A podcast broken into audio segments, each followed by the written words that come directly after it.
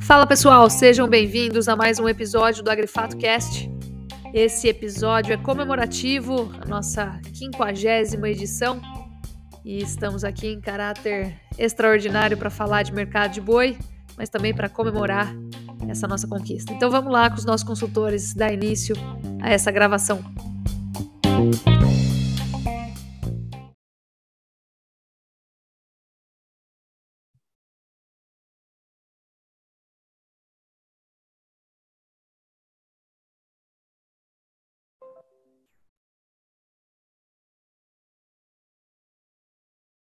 Fala pessoal, sejam bem-vindos ao episódio de número 50 do nosso Agrifato Cast.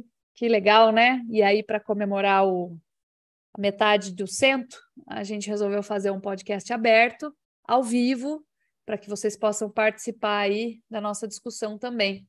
Então, estamos aqui com a Laura Rezende, o Rodrigo Acioli, o Stefan Podesclão, o Iago Travagini, eu, Lígia Pimentel, para falar um pouquinho de cenários, né, do que está acontecendo no mercado boi gordo.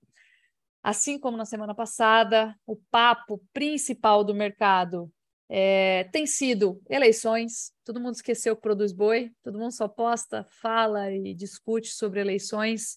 Tem sido um, um cenário assim, eu acho que há muito tempo eu, pelo menos, nunca tinha visto uma eleição tão incerta, né? tão é, acirrada. Uh, havia uma desconfiança grande aí, por exemplo, em relação aos institutos de pesquisa, né? a popularidade aí de um de outro, devido, inclusive, ao histórico dos candidatos. Né? Estamos falando aqui principalmente a eleição presidencial, mas as pesquisas erraram bastante, inclusive as eleições de governadores, né? É, então, por exemplo, a gente viu o Tarcísio, vamos pegar um grande destaque aqui, que é o estado de São Paulo, Tarcísio em terceiro lugar, ele está sendo agora cotado como primeiro, ele foi mais votado até do que o, o seu adversário. Então, nós temos uma situação assim que está todo mundo meio que batendo cabeça para tentar entender para onde que vai. Até porque boa parte das propostas tem naturezas muito opostas. E quando a gente foca aqui em agro, eu não vou entrar em mérito de assuntos que talvez eu não domine tão bem, ou que talvez sejam de cunho mais pessoal, mas vamos aos aspectos técnicos. Quando a gente fala de agro, né, tem propostas muito divergentes. Então, por exemplo, dá um exemplo bem clássico do que eu estou querendo dizer. A gente fala aqui de é, marco temporal. Vamos falar de marco temporal. Um candidato fala que o que vale é o que foi determinado até a Constituição de 88, outro candidato fala que sim, tem que ampliar é, o, no, o volume aí das terras indígenas. Então, assim, são propostas bem diferentes. Então, nós temos uma disputa muito acirrada, muito nervosa, muito polarizada, e agora só se fala disso. Sem contar que estamos em reta final de segundo turno e agora vira a baixaria das galáxias, né? Então, tem tudo acontecendo aí, até pacto satanista e outras coisas. Então, a baixaria total, vale tudo, tá ligado, né? Tá aberto. E a gente se esquece de comentar o que está acontecendo no mercado boi. E como agora a vida é só viver de emoção, eu vou começar a falar do boi, é, discorrendo sobre a notícia de ontem. É, o grande susto de ontem que a gente tomou. Acho que nós estamos começando a ficar acostumados com sustos, mas saiu aí, é, saiu aí numa, num noticiário né, do G1 a informação de que havia casos confirmados e diagnosticados de doença da vaca louca. E aí começa né, é, toda é, o movimento cascata de outros jornais, outros noticiários replicarem aquela matéria. Se vocês digitarem no Google é, Vaca Louca Salvador, vocês vão ver que está cheio de links que ainda não foram corrigidos, de informação falsa. Né? E aí o mercado tomou um susto. Ontem, por exemplo, o contrato de novembro que acordou o dia aí ser negociado na casa de 298, chegou a 291 e voltou quase tudo ao longo do dia, quase que zerou as perdas. Então foi, voltou. Isso é muito ruim, né, gente? Isso é muito ruim. Por que, que a notícia era errada, era falsa, né? Porque se noticiava vaca louca. Então vamos lá, vamos explicar. Acho que esse é um ponto muito importante, tá? E aí, quem for do agro, e normalmente nosso público é, né, eu peço que compartilhe essa explicação com pessoas leigas. Por quê? Porque diz minha mãe quando você sobe no morro, abre um travesseiro e espalha as penas, você nunca mais pega todas as penas de volta. Então, fica a pecha de que temos vaca louca no Brasil. Isso é absolutamente mentira. Então vamos lá. O que, que acontece? É, tem uma doença que se chama, é um nome bem chique, assim, né? Doença de Creutzfeldt-Jacob. Ela gera sintomas neurológicos, tremores, confusão, distonia, né? Que é a falta de controle nas mãos, por exemplo. E é muito, muito ruim de ver, muito feio de ver. É uma doença que acomete o sistema neurológico, portanto, uma doença bastante cruel, inclusive. Tá? É, é a doença mais frequente em doenças priônicas humanas, né? Que são doenças neurológicas. E ela pode ter quatro subtipos. O primeiro subtipo é o esporádico, tá? Que acontece. Então tem uma degeneração ali voluntária, natural, né? Esporádica. O segundo é hereditário, familiar, autossômico dominante. O terceiro é iatrogênico, que é transmitido por tecidos humanos, por exemplo, em um caso de transplante, né? tecidos humanos que são transplantados, por exemplo. E o quarto subtipo é a DCJ, que é o nome da doença, na né? doença de Creutzfeldt-Jacob, DCJ nova variante, que está relacionada ao consumo de carne bovina, de bovinos contaminados com encefalopatia espongiforme, que é a vaca louca. Então vejam, a diferença entre se falar que um cara tem a DCJ e que ele foi contaminado pela doença da vaca louca. Tem uma diferença enorme. Porque dos quatro subtipos que eu citei aqui, o esporádico e o genético hereditário tem 97% de incidência. E nunca no Brasil, nunca foi registrado o, a nova variante, que é a contaminação por carne bovina. E todo mundo associa imediatamente a vaca louca. E aí nós temos um grande problema. Primeiro, é a questão de saúde e vigilância sanitária, né? Eu preciso ver se isso foi registrado aí é, como uma nova variante. E não foi. Então, até você explicar que focinho de porco na tomada, todo mundo se assusta, a gente fala mal do nosso produto, da nossa carne. Ontem eu recebi e-mail de gringo, né, contatos, analistas nossos gringos, falando que leram na mídia que a gente tinha caso de vaca louca. Então, chega lá no exterior, eles não sabem interpretar a notícia, eu tive que explicar, mas é para vocês verem o tamanho do estrago. Então, no fim, entrou o Ministério da Agricultura para se comunicar e dizer que não eram casos de vaca louca, de encefalopatia espongiforme bovina, cuja carne foi usada para o consumo humano e que teria, não foi nada disso, tá? Eram casos esporádicos, que acometem 87% das vezes e o familiar 10%, o hereditário 10%, somando os dois 97%. Então assim, quando nós escutamos essa notícia, a gente já fica esperto que provavelmente não é o que se está dizendo que pode ser, porque em 97% dos casos ou é esporádico ou é hereditário o que sobra é o resto. E no Brasil o resto nunca foi, é, nunca foi relatado. E aí é isso. Então a gente tem que tomar cuidado, né, para não sair repetindo. Nós, obviamente, também ficamos espantados, né, com a notícia, falando, putz, será? Será? Toda vez aparece isso. Todo ano tem caso no Brasil. Casos esporádicos. Todo ano tem caso esporádico no Brasil. Mas aí, uma vez por ano, mais ou menos, também, alguém resolve noticiar que é vaca louca e não é. Então, não era, passou o susto, certamente alguém ainda, ainda está achando que é, a gente tem que tomar, tomar cuidado com isso, tá? Mas esse foi o susto de ontem. Então, nada muda, segue o jogo, mas é mais um arranhão na nossa imagem que a gente precisa cuidar para não deixar acontecer, tá bom? Uh, esse foi o susto de ontem. Fora isso, segue o jogo, como eu falei. E aí eu queria chamar atenção para o que está acontecendo com o mercado, né? Então, assim, como estão indo as exportações, acho que um ponto importante da gente tocar, e eu acho que o Iago pode trazer informações muito boas a respeito disso, é China está caindo fora ou não, porque está tendo muito zoom zoom em torno disso, né? Como estão as escalas de abate? O que, que pode acontecer com os preços daqui para frente, no curto prazo, pensando em novembro e dezembro, nós já estamos praticamente na metade de outubro, e vamos falar um pouquinho de grãos aí, e se acho que se os meninos quiserem tocar em, em suínos aí, e aves, acho que é bem-vindo também. Mas, o Iago, conta pra gente como é que está a questão do, da China, né? Porque está tendo muito zoom zoom que a China estaria, estaria saindo, caindo fora das compras. A gente sabe que a China faz isso, entra comprando tudo e de repente desanima total também.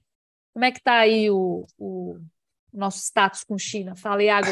Bem, obrigado mais uma vez, Lígia. Ótima introdução. É, acho que muita coisa para falar, né? A gente está no, no meio um burburinho eleitoral e ainda assim a gente passa por um, um problema gigantesco como é esse, que aconteceu também. Eu lembro, eu estava já aqui na Grifato no ano passado, e exatamente o mesmo problema, assim, a gente teve casos suspeitos dessa mesma doença e a bolsa despencou naquele momento, a gente já vinha fraco é, por conta da, da, saída da China, das compras, né? E aí associou-se uma coisa a outra e a gente sofreu bastante naquele momento. Mas como você disse, né, a gente vai acostumando.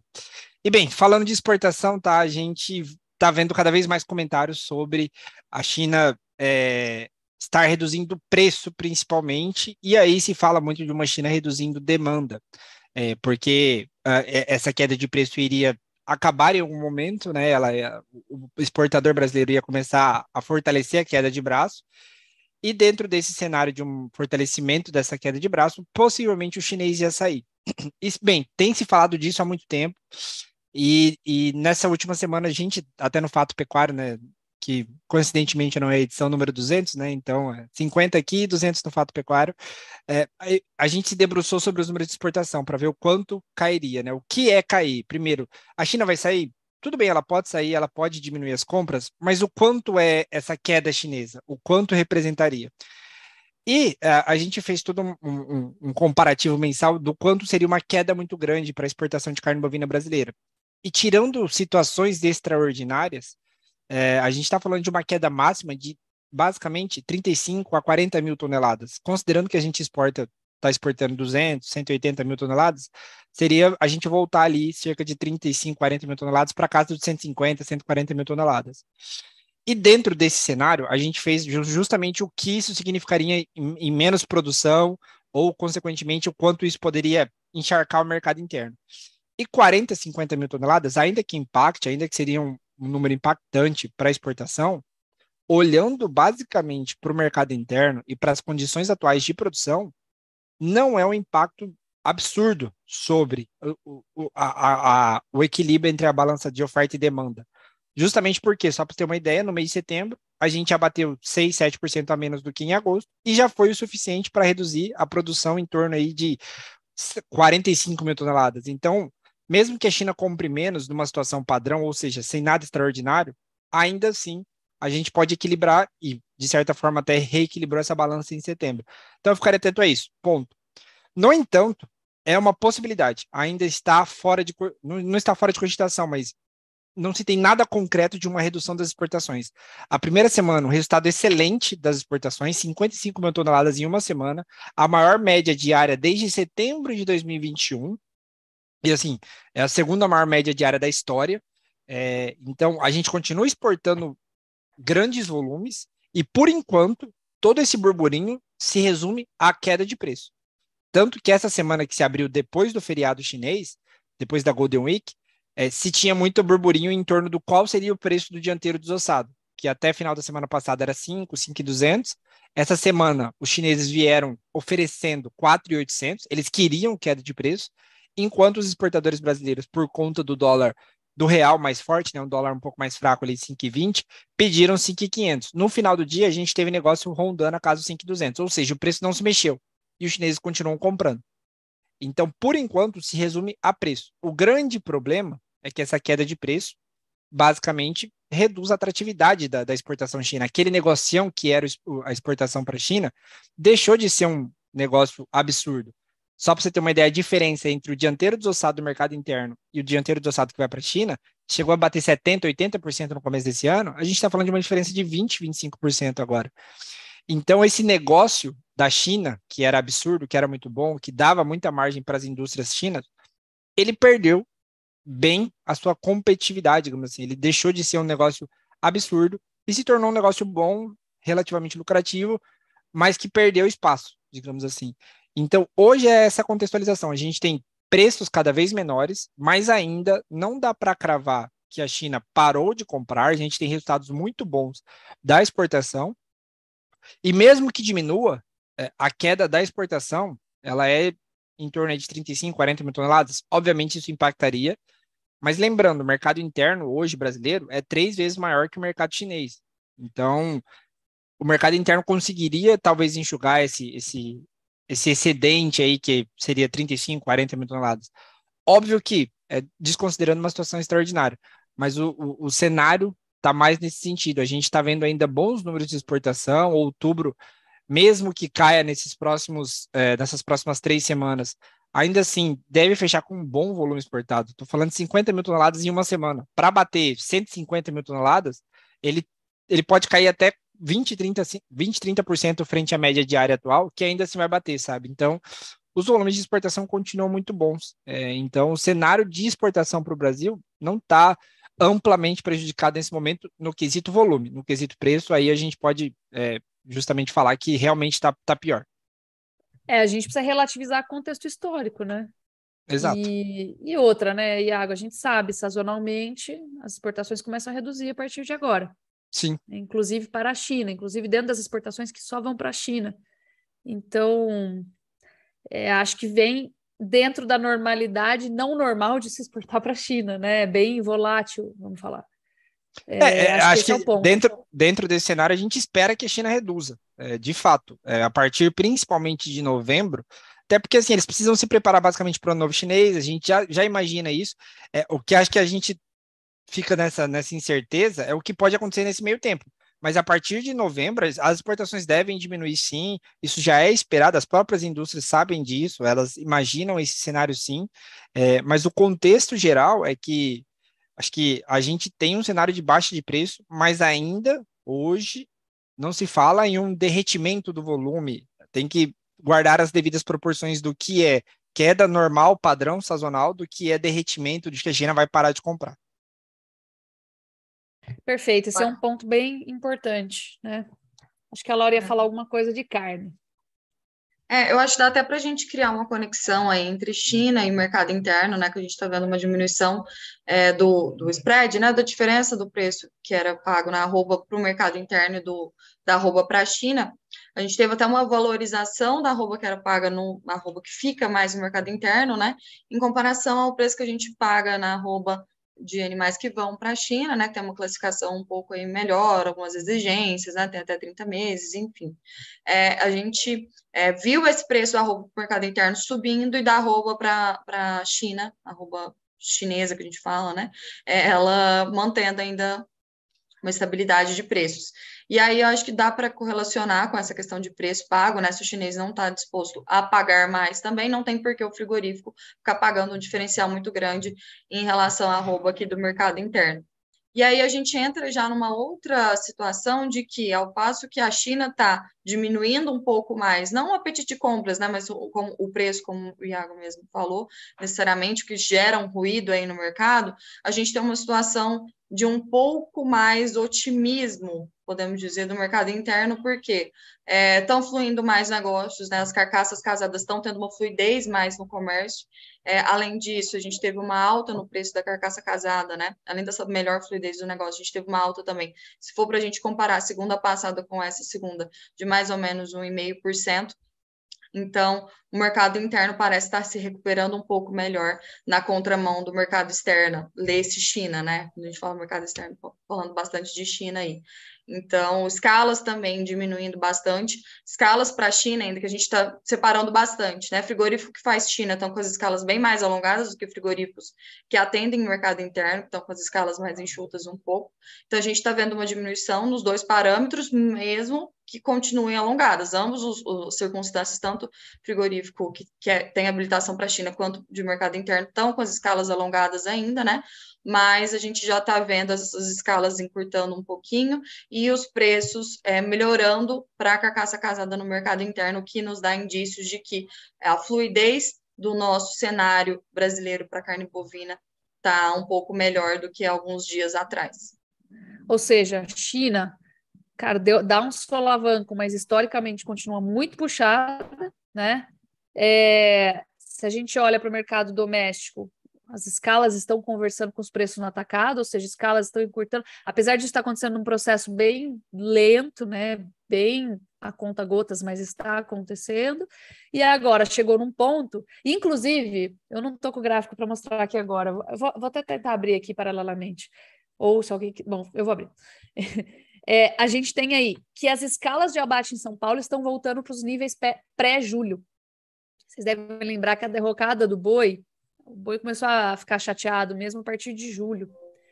Então, acima de nove dias de duração, a escala subiu e o preço do boi começou a cair. Aí ficou lá em cima, foi, agora voltou a bater em nove.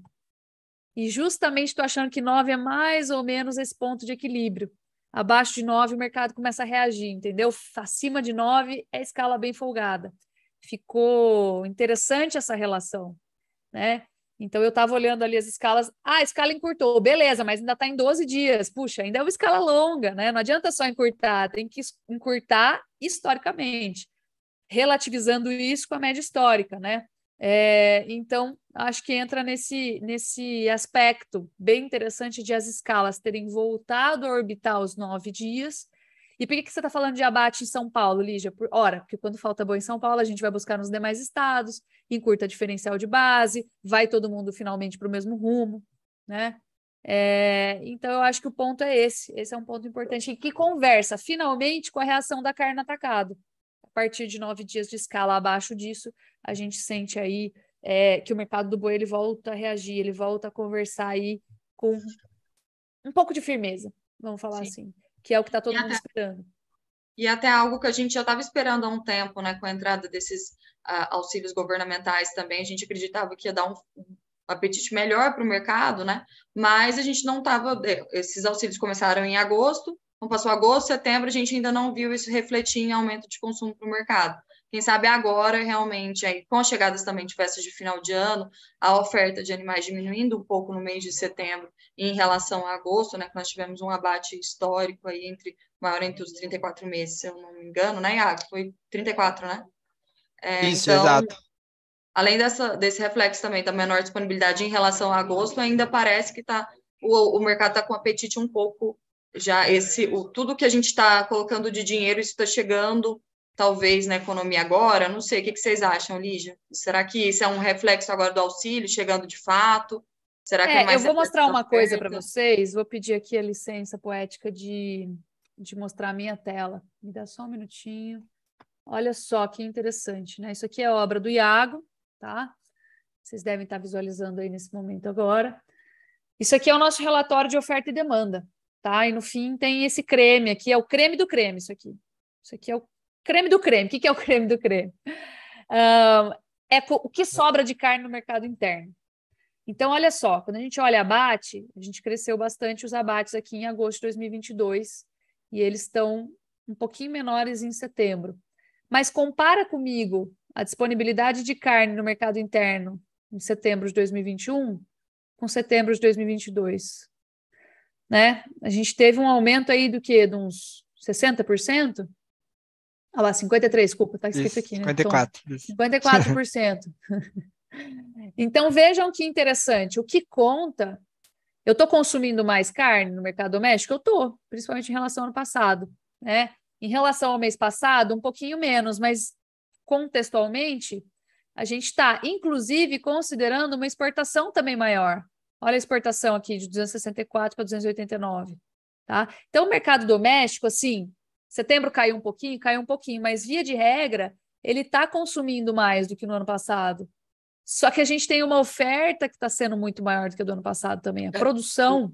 O anual mostra muito isso, Lígia. Se você descer, você vai ver o anual ali embaixo, né, que a gente Vamos falou. Lá.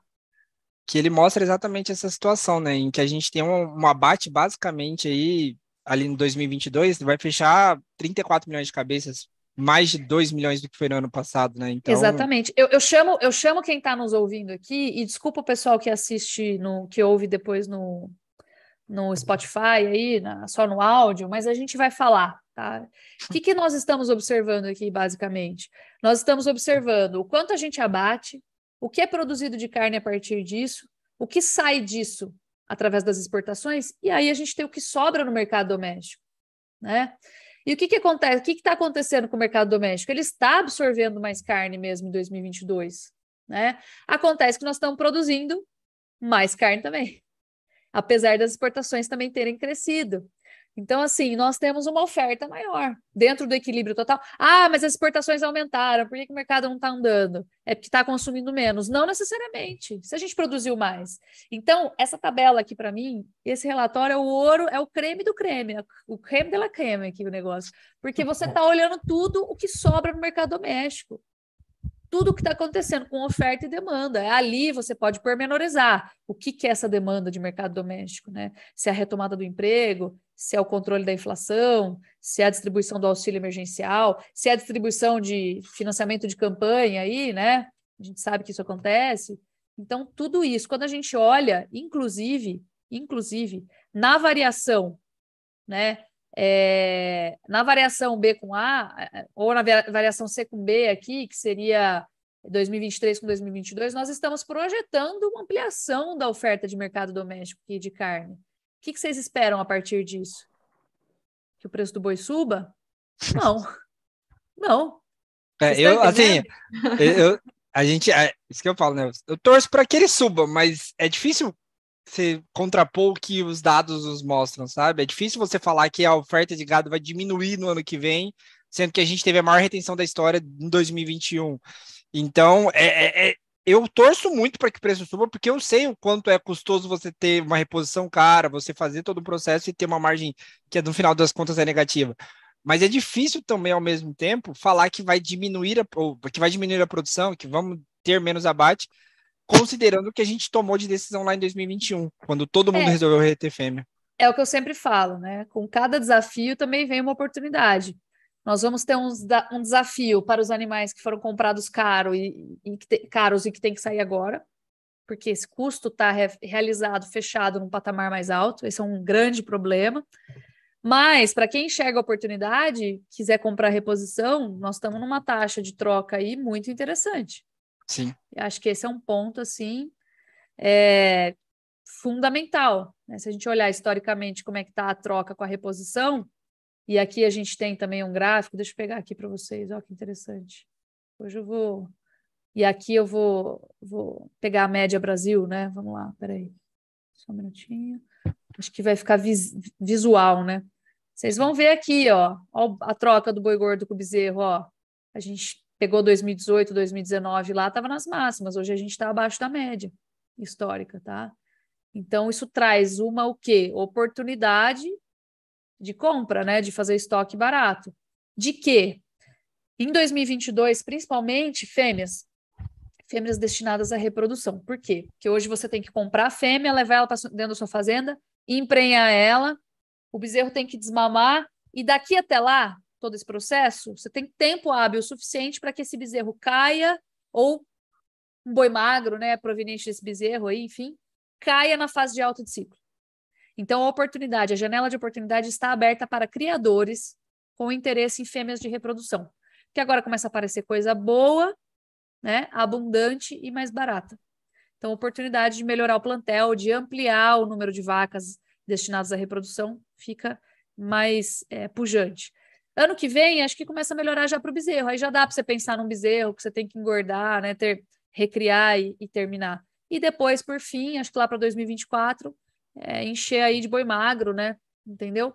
Então, assim, a gente tem que seguir agora as etapas da produção e a primeira oportunidade, obviamente, vem sempre na fêmea, porque ela vai demorar mais para entregar esse animal. Afinal de contas, nós estamos na primeira, no primeiro ano da fase de baixa de ciclo pecuário. E, portanto, estamos projetando uma produção maior de carne para o ano que vem. Disponibilidade maior de carne no ano que vem significa o quê? Que para eu conseguir compensar isso, eu preciso ampliar o consumo. Onde está a grande chave disso? Obviamente no consumo doméstico, que ainda leva 30, é, 70% de tudo que a gente produz. Né? Então fica o desafio. Agora, não adianta brigar, né? não adianta espernear, são dados, né? análise fria aqui, concreta, que a gente traz para vocês, com números, inclusive, para quem conseguiu, está conseguindo nos assistir aí no YouTube, tá? Uh, acho que esses pontos são importantes. Escala de abate essa semana está reduzindo em relação à semana anterior? Lígia, falar mais é, pontualmente pelo, agora. É, falando mais dessa semana, assim, elas começaram, finalizaram a semana, tanto para São Paulo quanto a média Brasil também, tá? Eles finalizaram no menor patamar ali desde julho, agosto de 2022, então a gente está nas mínimas dos últimos dois, dois, três meses. Obviamente, ainda a gente está falando de escala de 10 dias, flutuando entre 10 e 11 dias. Essa semana, segunda-feira, como teve pouco negócio, a gente não conseguiu captar tanta coisa nessa segunda, é, nessa é, segunda-feira, por conta desse burburinho bastante aí. Então, basicamente, o que a gente viu foi uma manutenção de escala de abate, reduzindo levemente em relação a, a, a, a sexta-feira. É, Mas acho que a gente vai ter um andamento mais claro disso durante, durante essa semana, né? principalmente terça-feira. Terça-feira, normalmente, hoje, né, é um dia de compra, os frigoríficos vão mais às compras e, e, e, e oferecem, abrem preço balcão aí. É, mas ainda assim, a gente está falando de escalas com 10, 9, 11 dias é, na média Brasil, reduzindo frente aí, mas é o que você falou, está indo de maneira bem devagar, de maneira bem é, é, porcionada, digamos assim, né? Ela reduz um pouco, aí volta um pouquinho, aí vai, vai mas na média está reduzindo ainda. Exatamente, perfeito. Então é isso aí que temos, tá, pessoal? Lembrando que projeções e pesquisas de intenção mostram que pode ser que dilua a oferta de animais de confinamento a partir de novembro, o que faz sentido, principalmente quando a gente considera que o boi começou a cair a partir de julho, caiu muito forte mesmo, pesou mais em agosto, e 90, 100 dias de coxo cairia justo entre outubro e novembro, então, beleza, faz sentido. É, queria perguntar para o Stefan o que, que ele está vendo aí no mercado de grãos, né, para a gente dar aquele talento nessa, nesse assunto tão importante. Pegando carona aqui no que vocês estão falando de carne, Lígia, Iago, né, a gente vem aí olhando nesse começo de mês também uma valorização do frango e do suíno, da carcaça do suíno, do frango congelado, do frango resfriado. Movimento sazonal, sim, de começo de ano, salário entrando, famílias comprando, mas uma recuperação aí do que a gente vinha observando nesses últimos 20 dias. Então, isso fica um sinal também para a carne, né, que os concorrentes também estão estão pegando carona nessa nesse movimento aí de, de preços. E olhando para o lado do, do produtor, né, para o lado do milho, para o lado da soja, do farelo de soja, é, para o milho a gente não a gente viu semana passada uma movimentação um pouco negativa aí de, de preços, a, a paridade trazendo um pouco aí de, de pressão é, de reduzindo o nível aí de 89, 90 para próximo de 87, 88 reais a saca, né, em função de queda de dólar, em função de avanço de colheita nos Estados Unidos, apesar de que os Estados Unidos está aí com um problema logístico, né, o Mississippi lá, que é como se fosse em grau de importância a nossa hidrovia Tietê-Paraná aqui, está com níveis baixos de rios, as barcaças não conseguem trabalhar com carga total e isso eleva o custo de frete. Consequentemente, o produto fica menos competitivo e a gente tem aí, né, no, nessa percepção de que agora também, começando o inverno, lá você fica com a navegação um pouco mais comprometida nas regiões mais ao norte do, do cinturão agrícola, é, a gente pode ter aí um, um nível de competitividade melhor com o mercado olhando para o milho brasileiro, para a soja brasileira, como o mercado já tem olhado isso, né? É, principalmente quando a gente olha para também para a China, é, em termos de soja, né? O, a China precisa comprar soja, está com níveis de farelo, estoques de soja, estoque de farelos baixos no país. É, mesmo assim, com um ritmo mais cadenciado de compras, acho que trabalhando ali um, um nível de margem. O suíno está recuperando o preço na China também, e isso tende a acelerar uma melhora do cenário para a China. Acredito que ela está esperando aí um avanço melhor de, de, de colheita nos Estados Unidos, que hoje deve estar, tá, o SJ não soltou, mas deve estar tá próximo aí de 25 a 30%, e uma sinalização melhor de safra sul-americana, que a gente está com plantio aqui no Brasil, já superando aí a casa dos 10%. Então a gente tem um cenário ainda de, de, de preços né, para a soja um pouco pressionado, né? A gente tem um cenário macroeconômico também pesando um pouco sobre preço de commodities e, e enquanto para o milho a gente vê o mercado mais sustentado é, diante da diante de todo o risco aí, Ucrânia, Rússia que voltou a, a escalar os níveis de tensão nesse último fim de semana. É, a ligação lá da a única ligação da Rússia com a Crimeia é, foi atacada. Pegou fogo foi, na ponte a lá. A ponte foi danificada, então você tem um acesso limitado a portos, né? Você restringe um pouco ali a região da Crimeia, onde você tem boa parte ali dos principais portos ali de escoamento de produto ucraniano. Então isso volta a trazer um estresse para o mercado de grão, para o mercado de milho.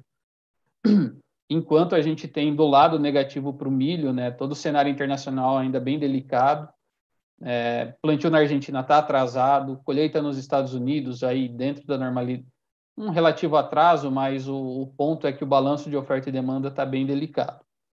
E isso a gente viu reflexo nos preços da, da última semana. E acho que o Rodrigo pode comentar melhor como que foi esse comportamento aí dos agentes é, em Chicago e na B3 aqui, além do, do comportamento de preço, que, que, o, que, que o pessoal que opera, né, os operadores de mercado tão mudaram aí de posição nessa, nessa última semana. Pois é, Rodrigo, o que, que teve de mudança aí no CFTC, né, o posicionamento dos players né, da, da, da Bolsa norte-americana? Beleza, pessoal, vamos lá. É, como o Stefan colocou, né, esse essa escalada né, da tensão entre Rússia e Ucrânia teve reflexo nos preços, né? E começando por Chicago, soja e milho. Milho, vencimento dezembro, a gente tem um cenário de maior sustentação para os preços. E o vencimento mais líquido, dezembro, ele está trabalhando ali numa briga para ver se ultrapassa ou não os 7 dólares por bushel, né? Então, graficamente, ele segue em tendência de alta e um cenário oposto a gente vê para a soja, vencimento novembro, que é o vencimento mais líquido. Ela é interessante que entre o fechamento da segunda-feira passada e o fechamento de ontem, né, o pregão regular de lá, não teve nenhuma variação, né? Ela finalizou a sessão em 13,74 dólares por bushel. E é interessante linkar esse movimento de preço, é um dado que a gente sempre está acompanhando aqui na Agrifato, é, com esse posicionamento dos players, né, dos participantes do mercado, que é divulga, divulgado semanalmente pelo CFTC, é uma comissão norte-americana que divulga semanalmente esse posicionamento de players e a gente olha com muita atenção as posições dos fundos de investimentos, né?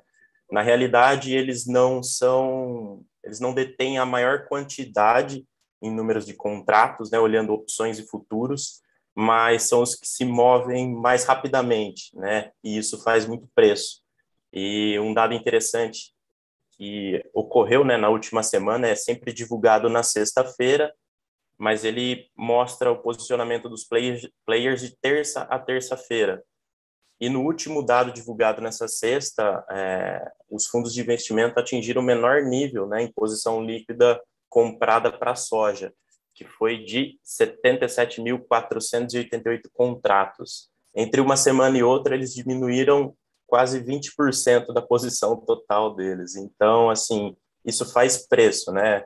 Vendedor vendendo cada vez mais barato, bate no preço, e a gente viu isso nos últimos dias, né, das últimas semanas em Chicago.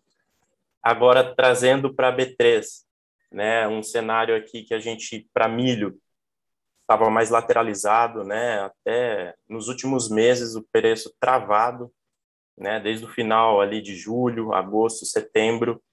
Na última semana, o milho novembro, o CCMX 22, ele perdeu uma referência ali em R$ 89,00 por saca e agora ele trabalha agora um pouco mais travado na região dos R$ 86,00 por saca. É isso, o cenário de bolsa e movimentação dos players aí do mercado. Perfeito, perfeito. Acho que é isso, né, gente? No saldo da semana, no saldo do, do agitado aí do tiroteio político, acho que é o que temos, né? E tem uma, um destaque, hoje nós vamos postar um negócio que eu achei bacana e ao mesmo tempo é mexer em vespeiro. Mas o, a SRB e a CNA publicaram as demandas do agro, o que, que o agronegócio espera em termos de propostas, dos do próximo governante, né, principalmente no âmbito do, do Executivo Federal. E a gente sabe, né, direito à propriedade privada, por exemplo, essa questão do livre mercado que envolveria esse diálogo que houve, esse debate, na verdade, que houve sobre exportação de carne bovina, né, se limitar ou não, questão dos defensivos, a questão do marco temporal, tá certo? É, eu acho que segurança jurídica, né, um ponto assim muito importante. E o que, que acontece? A gente fez um resumo, a gente buscou as principais demandas do agro e nós desdobramos embaixo o que, que um candidato fala e o que, que o outro fala, tá? E a gente foi bem, bem cirúrgico nessa pesquisa. Tem muita gente que não gosta, mas assim, o que, que acontece? Tem um candidato que atira muito no agro quando fala e o outro não. Então, assim, levem isso em conta, não tem seleção de frases. Foi bem cirúrgico no que cada candidato diz sobre o agro. Não a respeito de outros setores, mas especificamente do agro e no que diz respeito às demandas do agro, que os produtores rurais, onde eles se acham representados, quais são as propostas e as medidas que preocupam eles, né? A gente sabe disso. Então, de acordo com todas as perguntas que a gente tem recebido, a gente elaborou esse documento, nós vamos postar aí para vocês. Acho interessante vocês darem uma lida, porque está todo mundo preocupado. O que vai acontecer depois das eleições? O que vai acontecer? O que vai acontecer? Vai acabar o mundo? Vai ser a salvação? Quem vai ganhar?